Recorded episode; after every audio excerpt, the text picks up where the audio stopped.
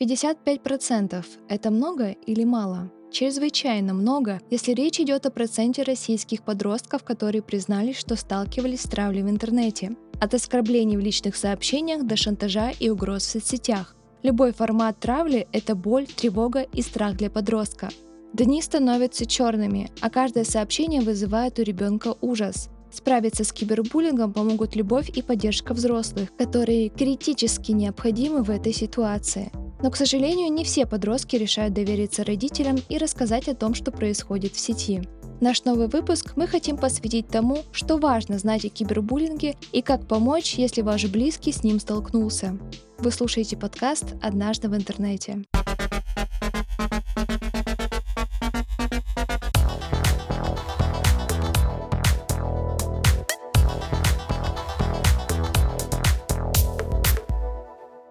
Если через кибербуллинг сейчас проходишь лично ты, наш эпизод поможет услышать важные слова. И помни, что просить о помощи — это не стыдно.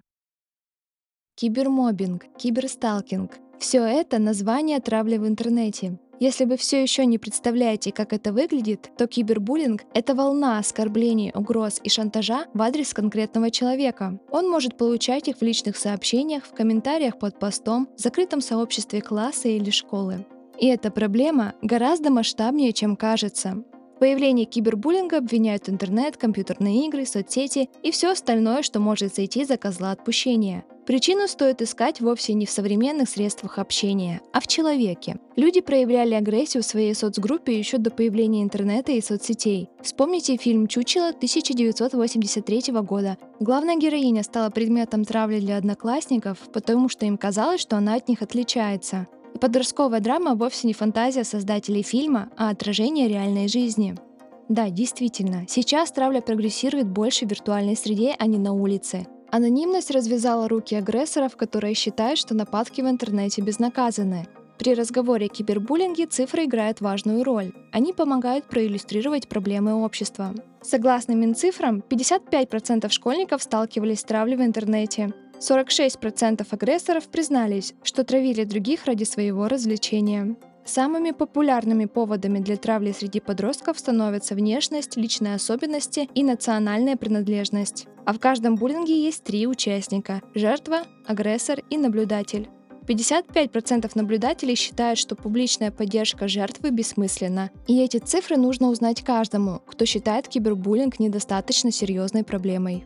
Поговорим о причинах и постараемся понять, что вообще движет теми, кто булит в сети. Одной из основных причин психологи выделяют стремление к превосходству. Это чувство врожденное и появляется у человека в возрасте 5 лет. Со временем стремление к превосходству становится источником мотивации и силой, которая организует нашу жизнь. Превосходство как цель может принимать негативное или позитивное направление. По негативному направлению идут люди со слабыми способностями к адаптации и те, кто добивается превосходства эгоистичным поведением. Среди подростков примером негативного стремления к превосходству может стать борьба за социальный статус среди одноклассников путем унижения других. Еще одна причина кибербуллинга прорастает из чувства неполноценности, которое свойственно подросткам с низкой самооценкой. За этим могут скрываться душевные травмы или особенности внешности, которые человек считает дефектом. По мнению психоаналитиков, агрессоры стремятся компенсировать свой комплекс неполноценности через унижение других. Зависть также может стать причиной буллинга. Это чувство одновременно и мотивирует, и ограничивает человека. Месть, заранее причиненные обиды, также часто становится поводом для буллинга. В этом случае подросток, который решился на травлю, думает, что защищает себя и других и не считает свое поведение хулиганским. Месть, как правило, становится причиной травли у тех агрессоров, которые подверглись кибербуллингу в прошлом.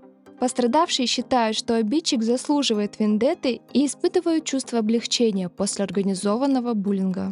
Кибербуллинг как развлечение, к сожалению, одна из самых распространенных причин травли. Он может начаться с шутки, которая приведет к регулярным насмешкам, тянущимся как шлейф за конкретным человеком. У многих из-за этого прогрессирует фобия быть осмеянным, развивается чувство неполноценности и появляется страх общения. Зигмунд Фрейд расценивал юмор над другими как символическое уничтожение врага и самовозвышение за счет другого.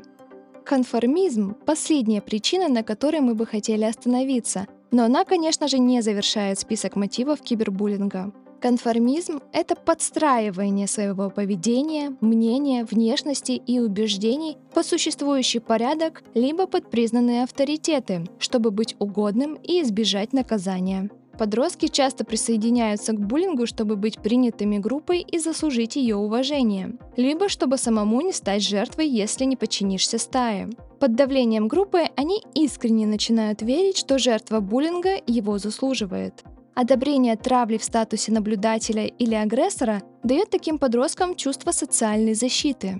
К истокам кибербуллинга также относят неумение разрешать конфликты, проблемы в семье и низкий уровень эмпатии. Нельзя точно установить одну конкретную причину, которая сподвигла агрессоров выбрать жертву и начать ее травить. Это сложный и запутанный клубок, где все может быть взаимосвязано. А что они чувствуют потом? Агрессоры ждут эмоций от своей жертвы. Если она не отреагировала на кибератаки или отреагировала не так, как ожидал буллер, например, юмором, то чаще всего агрессор чувствует неудовлетворение. Поэтому, если вы сталкиваетесь с травлей в сети, психологи рекомендуют отвечать оппоненту юмором или здоровым безразличием к происходящему. Поговорим подробнее о том, что делать, если с кибербуллингом столкнулся ваш близкий человек или вы сами. Во-первых, агрессоры всегда ждут, что жертва начнет оправдываться, вступать в перепалку или умолять удалить какие-то компрометирующие цифровые данные. Ситуации бывают разные. Не давайте агрессорам то, что они хотят. Игнорируйте. Если все же нужно вступить в переписку, сломайте логику беседы юмором или абсурдом. В социальных сетях есть функция блокировки пользователя и черный список, где самое место тем, кто неуважительно и агрессивно с вами общается. Даже если это знакомый человек в офлайн жизни, не постесняйтесь его туда отправить. Многие дети, которых травят в интернете, боятся сказать об этом родителям по разным причинам. Один из страхов – это то, что взрослые обесценят ситуацию и эмоции ребенка, а проблему решат отключением интернета. Конечно же, перекрыть выход в сеть никак не поможет ребенку. Он ожидает от взрослого эмпатии, а не уничтожения его мыслей, эмоций и возможности пользоваться интернетом. Что может сделать родитель вместо обесценивания? Выслушать. Узнать, что случилось, что чувствует ребенок, успокоить его и потом помочь ему выйти из конфликта. В том, чтобы обратиться за профессиональной помощью к психологу, тоже нет ничего стыдного. Мнение, что кибербуллинг – это недостаточно большая проблема для профессиональной помощи, ошибочное. Ситуации бывают разные, в зависимости от тяжести. Сделайте вместе с ребенком скриншоты угроз и скопируйте другие доказательства кибербуллинга. Они пригодятся, если вы планируете обращаться в техподдержку, правоохранительные органы или в администрацию школы с жалобой на обидчика. Если все сказанное произошло с тобой, не замыкайся в себе. Расскажи о проблеме взрослому, которому доверяешь, или друзьям. Помни, что в этом нет твоей вины, и такое может случиться с любым человеком любого возраста.